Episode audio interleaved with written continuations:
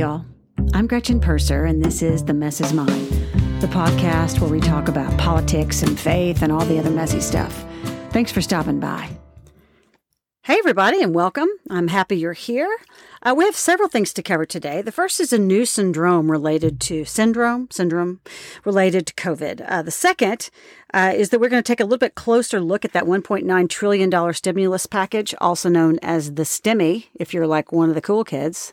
We're going to check out the culture wars on Fox News. I'm going to give you some things to put, push back on, and I'm going to give you a couple of things to watch for.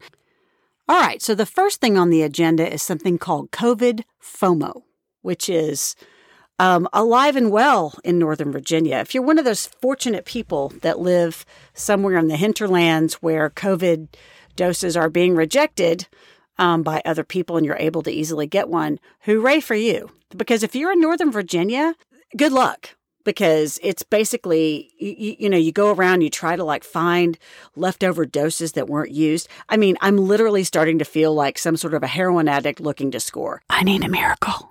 Even when you want to just take a leftover vaccine because you're trying to not cheat the system like a lot of people have and you keep wanting to do the right thing and then these workers at these places look at you like you're trying to cut the line and push an old lady in a wheelchair down the stairs. I've fallen and I can't get up. So I don't know when or if I'll ever get this vaccine. I'm assuming at some point before Jesus comes back. I'm hopeful. Anyway, the COVID FOMO is real. I'm living it every day. For those of you who have a vaccine, I do not disparage you. I'm I am nothing other than jealous. Uh, it, it will will get there. I'm trying to be a little more positive about this. It's fresh. It's a fresh wound. Second thing I want to talk about today are the ongoing culture wars. I turned on Fox News yesterday. Um, give this a listen. What's great in this piece is you say we're at this cultural inflection point where we are asking ourselves, really at the national level, if teenagers can um, look at Mr. Potato Head and still trans teenagers can still look at Mr. Potato Head and retain their sense of self worth, or if we can, as adults, still watch Gone with the Wind. But are we though? I mean, in the middle of a national pandemic, are we actually really just focused on Gone with the Wind and Dr. Seuss? I feel like we're not. I feel like that's what they want us to be focused on. In any regard, this was an interview with a guy who wrote a piece for the New York Post, uh, an op ed, that hinged on the premise that Gen X should be the ones to push back on the millennials' cancel culture because we lived through the Cold War and we understand how important freedom of speech is. So he just blathered on about going back to the virtues and the and the values of the 1980s and how we need to stand up and he kind of lost me honestly because I lived through the 1980s and I don't think the word values is what would come to mind. I mean, the 80s were a lot of things. I mean, don't get me wrong. The 80s were a lot of fun, but it wasn't all big hair and parachute pants. I mean, the 80s had some pretty messed up stuff. I mean, racism was rampant. You could tell any kind of racist joke against any nationality, anybody different, anybody fat, anybody skinny, anybody tall, anyone with a disability, either physical or mental. You definitely could discriminate against women and openly do so. Um, I don't really think the 80s values is anything I would want to pass down to my kids, but I'm sure this guy remembers it fondly because he is a 50 something white dude.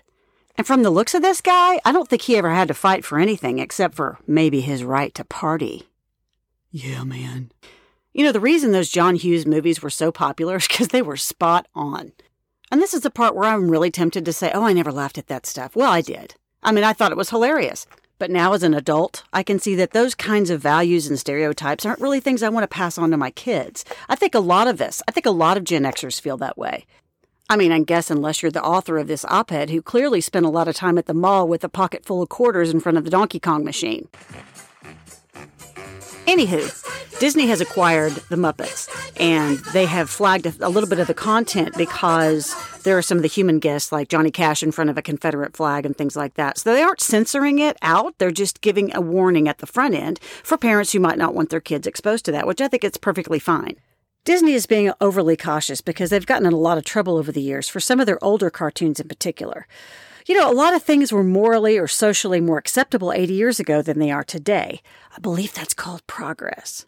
Anyway, so Dumbo's a story where the difference of the elephant actually becomes his superpower. So it's a really redeeming story for kids. But there are parts of this story that are a little bit less morally inspiring, like this clip. I seen a horsefly. Ah, I seen a dragonfly. I seen a housefly.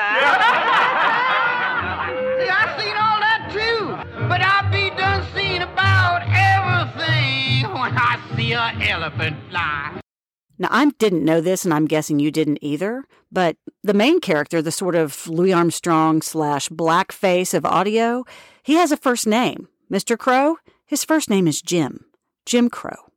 Like I didn't make that up. So, y'all, I mean, it's not a reach for Disney to say, yeah, we shouldn't have done that.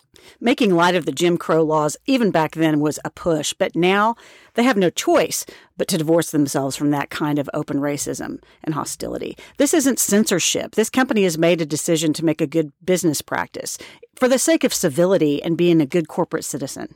And let's be really, really clear.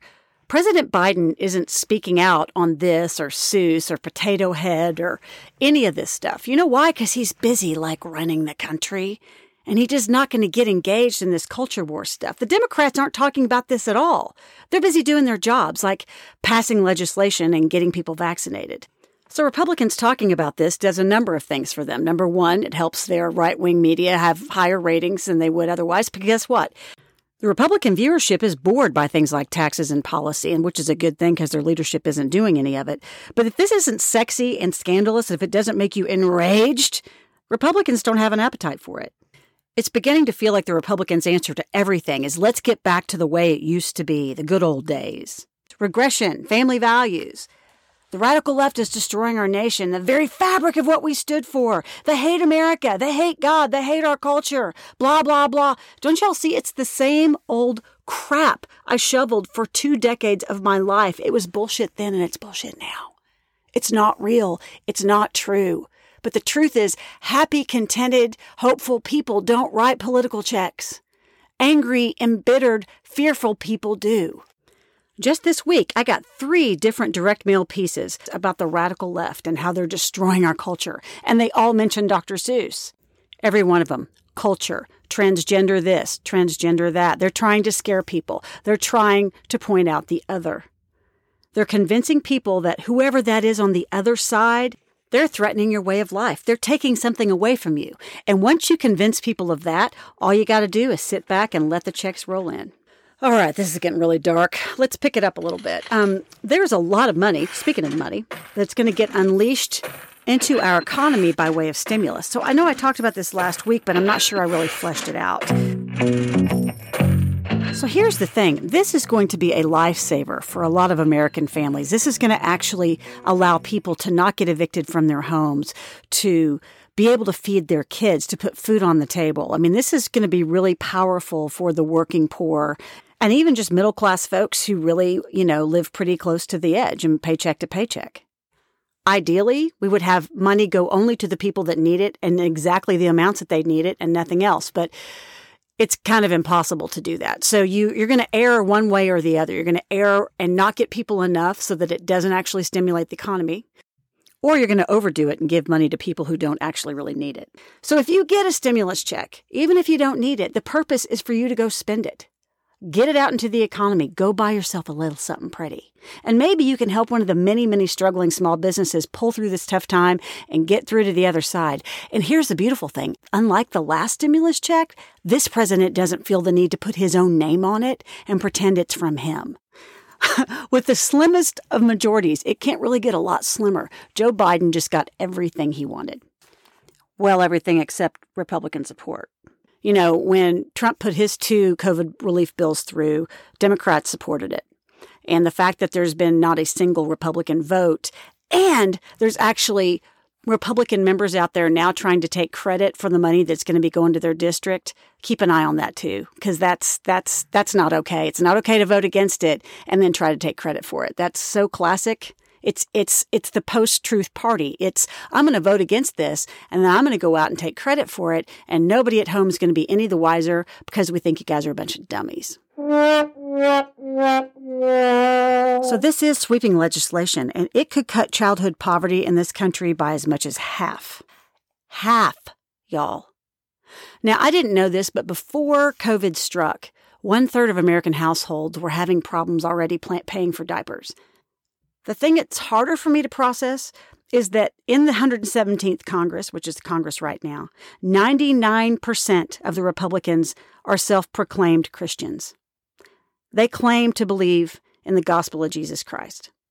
And the majority of them want to reduce spending on entitlement programs because it's important to enforce personal responsibility over handouts. You know, like Jesus said I was hungry, and you gave me something to eat. I was thirsty, and you gave me something to drink. And behold, now I'm all lazy and entitled. You shouldn't have done that. Do unto others as you suspect they might want to do unto you. I love me some GOP Jesus. I'll put that on my um, website for you all as well. So, this bill has a lot of good things in it for families. And despite what you might hear, this isn't just another bailout for like pimps and drug dealers and ne'er do wells. This is going to go to working families who strive and struggle and worry at night about how to put food on the table for their children. I don't know what else is more Christian than that. This is a pro family bill. This is a pro child bill. And it passed, please remember, it passed without a single Republican vote. How do Republican followers of Jesus think it's fine for children to starve in America? In America, the wealthiest country in the history of our planet. And more importantly, what do they actually think Jesus would have to say about it? I don't mean this in a tongue in cheek way. I mean, it's not even funny. I shouldn't have even played that other clip because it's not funny. It's heartbreaking. You don't get to call yourself pro life and a Christian and then ignore the fact that a third of America's children live in poverty. What do they propose doing about it? Nothing. What are they going to say? They're going to change the subject. And here we go, right on cue. This week, what they start talking about? Biden's border crisis.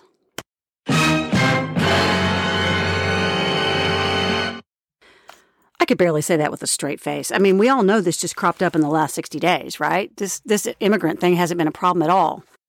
Okay, here's the deal. If I were terrified for my family, if I had just crossed plains and deserts and rivers with my babies on my back to save them from certain death and or a life in the cartel, I probably would have waited until the soulless tyrant who wanted to throw them in cages was dethroned, and then I would come. So I guess in that way, it kind of is Biden's fault because he's not, you know, he's not dead inside. That's fair. You know, illegal immigration's been a problem we've dealt with for decades, and it's not because we're so great or because these people want a free ride. It's because they're running from something that is so terrifying. It's worth it for them to risk the journey. Think about that. Have you ever been scared enough to risk your life or the life of your children? To upend your entire world just for a tiny glimmer of maybe surviving? We can't imagine that. We, we can't imagine that. And if there's anything in the world I can't stand, it's listening to Christians opine about immigrants. You know, those of us who won the cosmic lottery, those who were born white Christian in America, born into a life of comfort, if not excess, we have no idea what that's like. This is a problem that's been with us a long time, and there are no easy solutions. But as Christians, the very least we can do is give a damn. All right, time for our weekly pushbacks. All right, pushback number one the COVID vaccine. If you know people who are planning not to get the vaccine, please make them get the goddamn vaccine, okay? Otherwise, we're never going to get rid of this thing and it's going to plague us forever and it's going to come back around and that'll be terrible and nobody wants that. So, everybody get the vaccine, make your people get the vaccine. Pushback number two voter fraud. If you still have people out there that are convinced about voter fraud, have them take a look at Texas. Texas just counted their 17 million votes, and they did find some instances of irregularities, 16 to be specific. Not 1,600 or 16,000 or 16 million, just 16. Anyway, those are pretty good odds. So I feel like that maybe should put a little bit of this to bed. I'll put that backup material for you on my website as well. As far as something to watch for, there are now 43 states that are considering changing the voter rules to make it harder to vote. It's kind of ironic we talked about Jim Crow earlier in this episode because that's what this is. It's making it harder for people to vote. That's that is that is voter suppression, y'all. So, like they say on the airplanes and in the airports, if you see something, say something. One last thing, if you're a Gen Xer like me, I didn't mean to put down that op ed guy from Fox News with his Donkey Kong habit. It's just that I'm more of a Pac Man girl myself, or Mrs. Pac Man, or Pac Girl, or Pac Woman. What was it? Pac Person. Have a great week. Stay safe. Hope the sun's shining wherever you are. Um, I'll talk to you next time. Thanks for listening.